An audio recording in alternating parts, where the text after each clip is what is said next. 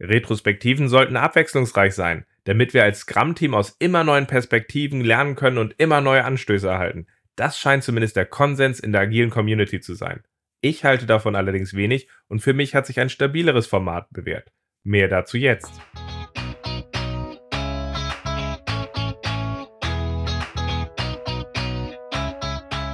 Scrum ist einfach zu verstehen. Die Krux liegt in der Anwendung für deine Zwecke in deinem Kontext. Der Podcast Scrum Meistern gibt dir dazu Tipps und Anregungen. Moin Moin, in der heutigen Folge sprechen wir darüber, was sich für mich bewährt hat, um in Scrum Retrospektiven zu gestalten. Schön, dass du dabei bist. Mein Name ist Ralf Kruse. Ich helfe Organisationen durch Training und Coaching agiler Herangehensweisen effektiv zu nutzen und das ohne Dogma und Selbstzweck. Und wenn wir in diesem Sinne auf Retrospektiven schauen, dann gibt es im Wesentlichen zwei Arten von Retrospektiven. Zum einen Retrospektiven, die so minimalistisch gemacht werden, dass man sie fast schon lassen kann, weil man dort wirklich nur sehr oberflächlich irgendwelche Quick Wins benennt, ohne dass man wirklich zum Kern vorstößt und wirklich etwas verändert. Und zum anderen Retrospektiven, die mit sehr viel Passion und mit sehr viel Hingabe abwechslungsreich gestaltet werden. Letzteres ist auch das, was die meisten Bücher und die agile Community empfiehlt. Es ist auch nur allzu verständlich, warum dieser Weg als logisch und als sehr attraktiv gesehen wird. Schließlich sieht man ja auch als Scrum Master viele Perspektiven, wo sich das Scrum-Team noch verbessern kann und die möchte man nun mal auch gerne in die Retrospektiven mit einbringen. Und zusätzlich ist die Retrospektive ja auch das best dokumentierte Event in Scrum. Und es gibt so viele konkrete Tipps, wie man dieses Event gestalten kann. Und es wird ja auch an vielen Stellen suggeriert, dass dies dies Event ist wo der Scrum Master sich wirklich auch aktiv einbringt, aktiv austobt und ausgestaltet und dafür sorgt, dass dies ein wirklich guter Impuls ist für die Verbesserung im Scrum-Team. Wenn wir da jetzt aber mal genau hingucken, wird's spannend. Ich meine, warum fühlt man sich hier als Scrum Master dazu berufen, durch seine Formate die Retrospektive inhaltlich so stark zu prägen? Ich habe eben nochmal in den Scrum Guide geguckt, als die offizielle Beschreibung, die Scrum definiert. Ich sag mal so, ich habe in der Richtung nichts gefunden, was dies in der Richtung andeutet oder vorschreibt. Da steht nicht mal drin, dass der Scrum Master die Retrospektive moderieren muss. Da steht nur drin, dass er dafür sorgen soll, dass sie stattfindet und dass sie effektiv ist. Okay, zugegebenermaßen, Scrum ist ein minimales Rahmenwerk, was wir je nach Kontext passend ausgestalten. Das heißt, nur weil es da nicht drin steht, ist es ja auch nicht verboten. Die Frage, die ich mir jetzt nur stelle, ist, wenn da drin steht, dass ein Scrum-Team sich selbst managt, das heißt diesen Rahmen nutzt, um zu Produkt und Arbeitsweise gemeinsam zu lernen, ist es dann nicht übergriffig von dem Scrum Master, wenn er in der Retrospektive als die Plattform, wo wir zur Arbeitsweise lernen, die Akzente und die Schwerpunkte setzt, worauf wir uns jetzt in der Retrospektive konzentrieren sollten? Ich bin mir da ehrlich gesagt noch unsicher. Ich habe da so ein Gefühl, dass es vielleicht etwas übergriffiger ist, als wir uns das manchmal einreden wollen.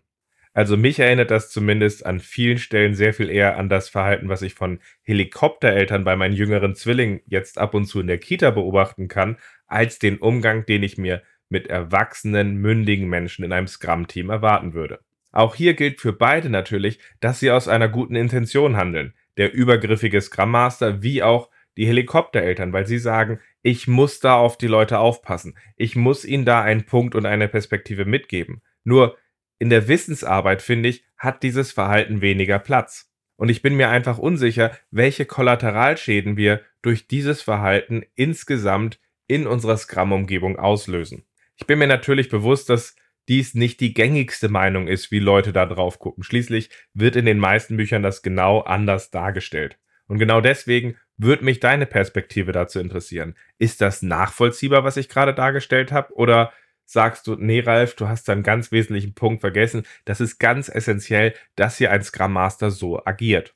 Unabhängig jetzt von der Frage, ob das übergriffig ist, stelle ich mir aber auch die Frage, warum so viele Scrum Master Sorgen haben, dass wenn sie nicht die inhaltlichen Schwerpunkte in einer Retrospektive einbringen, dass dann nicht die richtigen Themen in der Retrospektive angesprochen werden.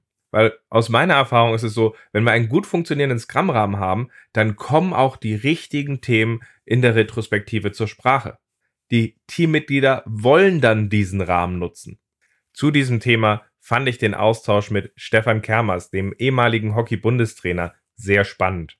Passend zu Olympia habe ich mit ihm darüber gesprochen, was wir von Hochleistungssportteams für Scrum lernen können. Und Stefan hatte vor allem seine Verwunderung hervorgehoben, dass wir so wenig eine externe Referenzierung haben. Also, dass wir zu wenig auf externe Events gucken, wie, wie unser Ergebnis denn in der Außenwelt ankommt. Weil wenn man im Hockey irgendwie in der Bundesliga spielt an der Stelle und fünf Spiele verloren hat, dann ist das relativ sichtbar und dann findet sich das halt auch wieder in dem Austausch und der Reflexion, die in einem solchen Hockeyteam stattfindet. Und ihn hatte das einfach überrascht, wie hier sehr stark nach innen gerichtet agiert wird und häufig das Außen so weit ausgeblendet wird.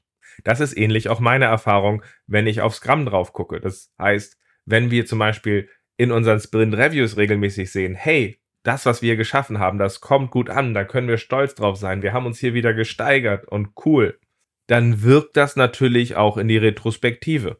Es wirkt aber genauso auch gut in die Retrospektive, wenn wir sehen, dass wir mal wieder gescheitert sind daran, weil wir Risiken zu lange ausgeblendet haben, weil unsere Kunden zunehmend ungeduldiger werden, weil wir dort Missverständnisse mit sonst wem hatten und diese Punkte einfach stärker mit reinkommen, wirkt natürlich dann entsprechend auch in einem guten Rahmen mit auf die Retrospektive. Deswegen finde ich es auch so wichtig, dass wir als Scrum Master uns halt nicht nur auf die Retrospektive konzentrieren und da schon fast obsessiv werden, wie wir sie denn jetzt ausgestalten, sondern wir eben auch einen sehr klaren Blick darauf haben, wie funktioniert unser Scrum-Rahmen. Ist der so aufgebaut an der Stelle, dass der relativ natürlich passende Impulse setzt, was wir jetzt in der Retrospektive behandeln sollen. Und zwar nicht, weil ihr das Thema setzt und ansprecht, weil die anderen es nicht sehen wollen, sondern weil es aus der Gruppe ganz natürlich reingebracht wird. Kleine schmunzelnde Randbemerkung. Im Scrum Guide steht zwar nicht drin, dass der Scrum Master die Retrospektive moderieren sollte, da steht aber schon drin, dass der Scrum Master dafür verantwortlich ist, dass Scrum im Sinne dieses minimalen Rahmenwerks gut gelebt wird. Und wenn das dann gut gelebt wird, dann kommen auch vom Scrum-Team mit die richtigen Themen in die Retrospektive. Verrückter Vorschlag, das sollten wir mal mehr beherzigen und mehr in möglichst vielen Umgebungen umsetzen. Dazu würde ich dir gerne nochmal meine kleine Scrum-Checkliste ans Herz legen. Die kann man nämlich relativ gut benutzen, um mit einem Scrum-Team kurz knackig zu reflektieren mit so Ampeln an den verschiedenen Eigenschaften der Scrum-Elemente, grün, gelb, rot. Was davon haben wir denn, was nicht und was wir nicht haben, was davon ist denn jetzt ein Problem? In dem Artikel zu dieser Folge verlinke ich mal auf den Artikel der Scrum Master als Hüter des Scrum-Rahmens, wo ich ausführlicher den Umgang mit dieser Scrum-Checkliste behandle. Schau dir das gerne mal an. Ich hoffe, das macht jetzt ein wenig deutlich, warum ich sehr kritisch auf ständig wechselnde Retrospektiven schaue. Und genau deswegen arbeite ich mit einem stabilen Rahmen mit möglichst vielen wiederkehrenden Elementen. Dieses Format ermöglicht es mir nämlich, die Themen, die wir in einer Retrospektive nicht gelöst kriegen, effektiver auch in der Folgeretrospektive aufzugreifen. Das sind ja in den meisten Scrum-Teams, die ich kenne, eigentlich äh, fast alle wesentlichen. Und wenn wir das dann in der Folgeretrospektive nochmal aufgreifen, dann sind wir in der Lage, dabei tiefer zu gehen und nachzusetzen, sodass wir wirklich an einem Thema weiter und weiter arbeiten können, bis es auch wirklich gelöst ist. Ein wiederkehrender Ablauf macht es auch leichter für die Teilnehmer, sich zu orientieren und sich einzubringen. Ja, ich weiß, viele von euch sehen ständig wechselnde Formate als eine Möglichkeit, die Teilnehmer an der Retrospektive mit neuen Perspektiven aus der Reserve zu locken. Mein Eindruck dabei ist aber eher, dass sich zu viele Leute durch diese ständig wechselnden Formate überrumpelt fühlen und dadurch weniger reinbringen in die Retrospektive oder gerade sich schwer tun, die wirklich entscheidenden Themen in die Retrospektive reinzubringen. Und deswegen finde ich es deutlich besser, ein wiederkehrendes Format zu haben mit wiederkehrenden Abläufen, auf das sich die Leute einstellen können. Das ist gerade, wenn wir die Möglichkeit haben, auch bei Themen tiefer zu gehen, sie nochmal aufzugreifen, deutlich wichtiger für mich, als diese Disruption, diese Irritation und dieses aus der Reserve locken. Und als dritten Punkt, den ich auch nicht vernachlässigen möchte, ist es deutlich einfacher, mit wiederkehrenden Abläufen das Ganze zu moderieren. Das macht es insbesondere für mich einfacher, neue Scrum Master, unerfahrene Scrum Master im Onboarding, wenn wir neue Scrum-Umgebungen aufbauen, direkt mit einzubinden und direkt so zu befähigen, dass sie nach wenigen Sprints die Retrospektiven effektiv weiterführen können, sodass sie in dieser Umgebung auch den Unterschied machen.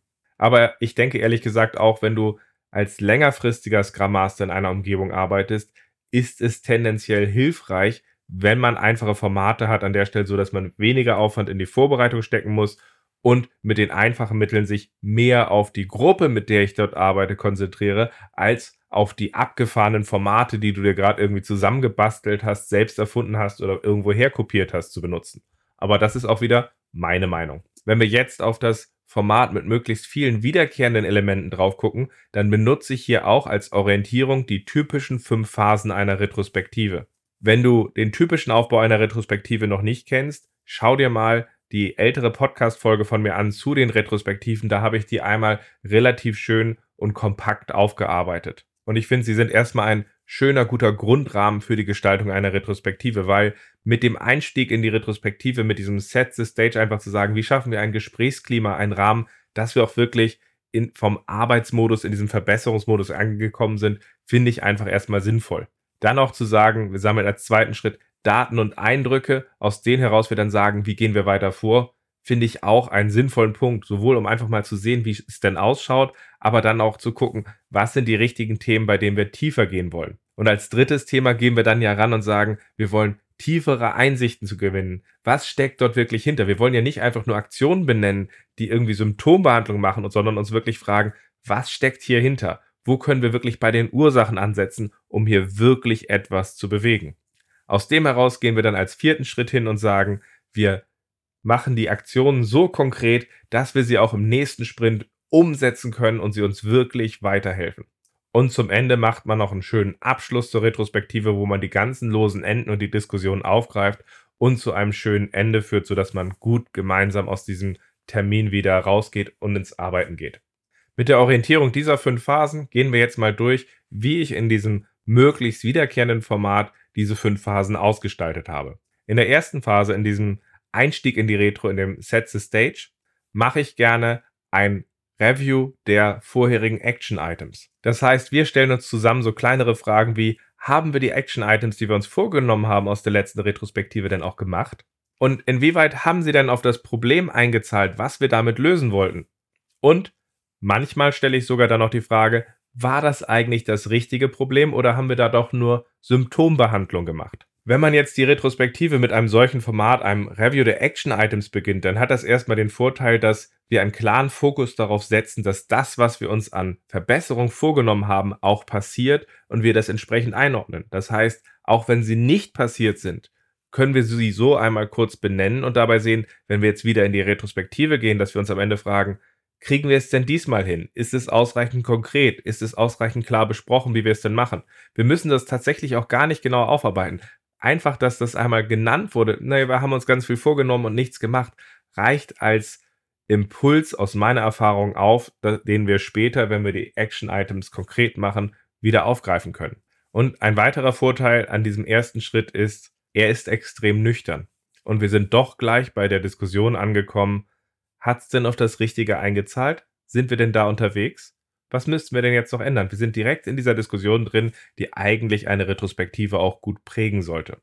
Beim zweiten Schritt, beim Daten und Eindrücke sammeln, bin ich auch noch nach wie vor relativ klassisch unterwegs. Das heißt, ich lasse sie zum Beispiel eine Timeline aufmalen, so einen Seismographen machen, wo jedes Teammitglied einfach mal ansetzt und über so eine Zeitleiste mal zeigt, seine Ups and Downs, wie der Sprint für ihn so gelaufen ist, sodass wir halt zusammen auch aus dem, wenn alle geteilt haben, drauf gucken können und sagen können, was sind denn so Highlight and Lowlights, die vielleicht mal spannender sind für ein tiefergehendes Gespräch. Ich mache auch gerne mit in verschiedenen Formaten so ein Brainwriting, wo jeder mal ein paar Minuten für sich still zu einem bestimmten Format schreibt mit irgendwelchen Kategorien und jeder für sich im Stillen erstmal in Ruhe zu diesen Kategorien sammelt, was war gut, was könnte besser werden oder mit etwas komplexeren Kategorien zu arbeiten, die vielleicht nochmal anders Sachen hervorkehren, aber trotzdem kann man damit relativ schön, jeder schreibt still was für sich, dann einfach mal zusammen teilen und clustern, welche Themenbereiche haben wir hier eigentlich. Und ich arbeite auch gerne mit Skalierungsfragen hier zum Sammeln von Eindrücken, wie wir denn momentan bestimmte Themen bewerten. Zum Beispiel greife ich hier gerne auf, was am Anfang mal in dem Start in der Umgebung genannt wurde, warum man hier Scrum machen wollte, wozu man sich besser aufstellen wollte und dann halt einfach so eine Skalen einzuziehen von der Skala 1 bis 10, die mal kurz zu definieren, was man darunter versteht und die Leute einordnen zu lassen. Wo seht ihr uns denn gerade dabei? Um danach halt auch zu fragen, was das Delta zu 10 ist, um in so einen Austausch zu kommen, was haben wir, aber was fehlt uns noch hier, Auch das ist wieder ein schöner Punkt, aus dem man Schwerpunktthemen ableiten kann, die man dann tiefer betrachtet. Ich denke, bis hierhin agieren viele von euch ähnlich zu mir, wie wir so eine Retrospektive gestalten.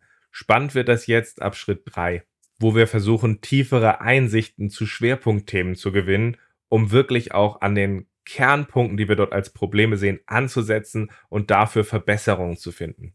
In diesem Schritt teile ich gerne die Leute auf in mehrere Gruppen. Das können auch zwei kleinere Gruppen sein von irgendwie drei Leuten. Diese Gruppen bearbeiten dann jeweils ein Schwerpunktthema und stellen sich danach gemeinsam die Ergebnisse vor.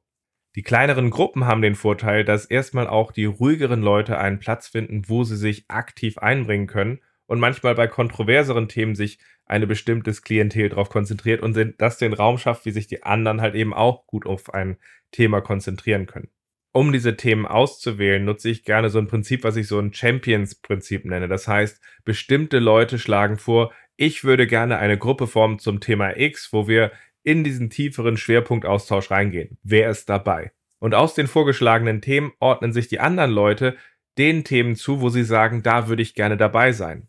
Und ob ein Thema dann wirklich stattfindet oder die Leute sich nochmal auf andere Gruppen verteilen sollten, hängt davon ab, ob sie genügend Leute für ein Thema gewinnen konnten. In der Regel sagt man dann, dass eine Gruppe mindestens drei Leute oder ähnliches haben sollte, damit sie lebensfähig ist und daran arbeitet. Und wenn das nicht der Fall ist, teilen die Leute sich dann nochmal schnell auf die anderen Themen auf. Auch hier finde ich es wieder von der Dynamik her sehr von Vorteil, dass Leute Farbe bekennen müssen und sagen, ich würde gerne über folgendes Thema reden. Wer ist mit dabei? Das finde ich einfach besser als dieses passive, jeder kriegt drei Votes, wir verteilen sie, naja, dann ist das Thema da, aber so richtig brennen tut keiner dafür. Da finde ich dieses, Leute sprechen vor und sagen, ich will das Thema machen, wer ist dabei, sehr hilfreich. Zusätzlich müssen sich Leute auch dafür entscheiden, in welcher der Gruppen wollen sie denn jetzt dabei sein? Wollen sie Gruppe A, Gruppe B oder vielleicht manchmal auch Gruppe C dabei sein? Aber es schafft eine sehr starke Priorisierung, wo möchtest du jetzt dich mit einbringen? Und das ist halt auch wieder ein Punkt, der für mich schneller funktioniert als andere Voting-Mechanismen und von der Öffnung des Gesprächs her ich deutlich natürlicher finde und deswegen präferiere ich diesen Weg. Wenn wir jetzt diese Gruppen gefunden haben, dann gebe ich denen ein sehr einfaches Format, mit dem sie für eine gewisse Zeit arbeiten können. Unter 15 Minuten würde ich es nicht machen, aber in der Regel gehe ich da auch nicht über 30 Minuten. In dieser Zeit, in dem Austausch in dieser Gruppe, sind sie verhältnismäßig frei. Als Vorgabe gebe ich Ihnen nur mit, was Sie als Ergebnis zu teilen haben. Früher war das ein Flipchart, heute ist das ein elektronisches Dokument bei Google oder bei Word, was aufgeteilt ist in drei Schritte. Was ist eigentlich das Problem? Fasst das bitte noch einmal zusammen. Was steckt dort wirklich hinter? Was ist die Ursache? Und was sind eure konkreten Lösungsvorschläge für diesen Kontext? Der Vorteil, den Leuten ein so freies Format mitzugeben, ist, dass man erstmal jetzt relativ wenig moderieren muss, wenn diese Gruppen sich gebildet haben. Der zweite Punkt ist, dass es der Gruppe auch eine gewisse Freiheit gibt.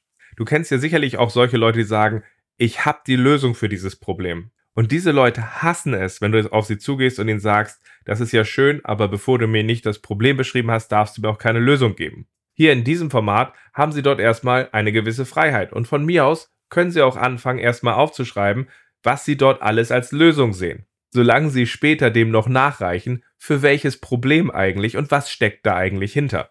Das Format an sich funktioniert relativ leicht, relativ gut und an sich schon fast von selbst. Ich gehe dabei immer noch mal zwischen den Gruppen so ein bisschen rum und äh, frage nochmal, könnt ihr mir das nochmal zusammenfassen an der Stelle, was meint ihr damit? Aber ohne, dass ich zu invasiv sie in ihrer Arbeit störe, einfach nur, dass sie dann ein Stückchen weiter tiefer kommen. Und danach lasse ich jede Gruppe einfach ihr Ergebnis kurz knackig vorstellen, kündige aber auch schon an, dass sie nach der Vorstellung nochmal fünf Minuten Zeit kriegen, um die ganze Sache so zu konkretisieren, dass sie im nächsten Sprint auch wirklich umgesetzt werden kann. Das mache ich natürlich absichtlich, weil wenn ich vorher teile, dass ihr danach nochmal reingehen, dass wir das konkreter fassen, und ich die Leute das kurz knackig vorstellen lasse und dabei Fragen aufkommen, dreht sich ein Teil auch immer wieder auch darum, ist das eigentlich konkret genug, dass wir es beim nächsten Mal umsetzen können. Und wenn ich dann für die vierte Phase für macht es so konkret, dass eure Maßnahmen auch im nächsten Sprint umgesetzt werden können und auch passieren, setzt das natürlich einen ganz wunderbaren Impuls, wo die Gruppe, wenn sie dann nochmal zurückgeht, nicht mehr viel Anweisung oder Motivation braucht, warum sie daran nochmal arbeiten müssen, weil sie gemerkt hatten, wie schwierig es war, manche der Punkte vorzustellen und dass das vielleicht doch noch ein bisschen schwammig ist. Und danach kann man dann relativ gut, relativ einfach auswählen, was davon machen wir jetzt konkret wirklich im nächsten Sprint. Und mit dem Eindruck kann man am Ende die Retrospektive relativ leicht, relativ schlank abschließen. Auch hier nutze ich jetzt wieder gängige Formate, um eine Retrospektive gut zu schließen. Also sowas wie eine Retrospektive zur Retrospektive, die Appreciation von besonderen Beiträgen, wo Leute sagen, das hat uns jetzt hier wirklich weitergebracht, aber einfach, dass wir einen schönen Abschluss haben, mit dem wir gut wieder ins Arbeiten gehen können.